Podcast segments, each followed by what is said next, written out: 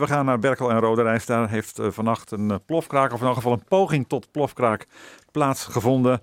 En dat is een mooie klus voor onze plofkraak-specialist Leon Mastik. Goedemorgen Leon. Goedemorgen Rijntjan. Ja, daar zeg je inderdaad wat. Het is de zoveelste plofkraak al die ik in de afgelopen weken meemaak. Want Ja. ja. ja, ik zag er eentje in Sliedrecht, eh, waar die net was geweest. Met onder andere een uitgebrande auto. Ik zag er, eh, een, ik denk een maand of twee terug, eentje in Hillegersberg.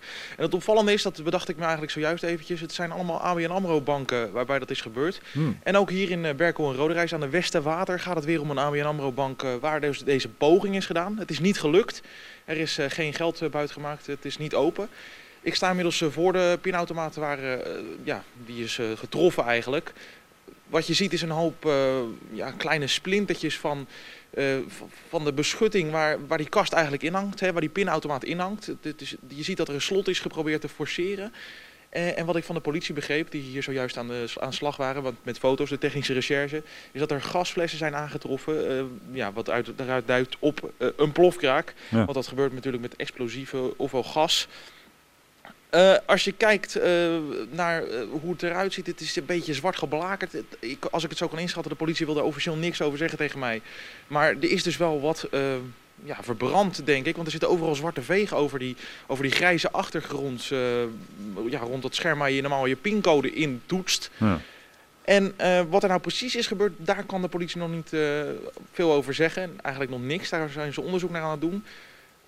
maar goed, het is hier hartstikke stil. de vlaggetjes die hangen er inmiddels weer vredig bij. Voor Koninginnedag alvast in dit winkelcentrum. ik zie ook niemand, want er zitten hier boven volgens mij woningen. Uh, ook daar zie ik niemand. Dus ik denk ook niet dat het heel veel lawaai heeft gemaakt. Hmm, maar en, en er is dus geen geld meegenomen? Er is geen geld meegenomen. En de politie weet helaas ook nog niet wie de daders zijn. Dus daar zijn ze hard naar op zoek. En zijn ze, uh, die, die, die, er waren gasflessen gevonden? Ja, die zijn, die zijn vlak naast de pinautomaat gevonden, begreep ik.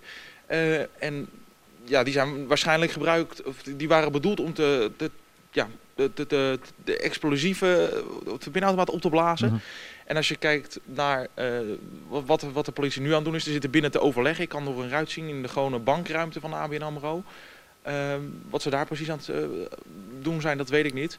Maar de fotoploeg is in ieder geval uh, weg. En alle brokstukken zijn, voor zover ik zie, het grootste deel wel opgeruimd. Oké, nou, volgens mij situatie helder. Het valt dus in vergelijking met die vorige plofkraken mee, want er is in dit geval dus uh, niks buitengemaakt en uh, er is wel wat schade. Dat was uh, Leon Mastik vanuit Berkel en Rode Reis.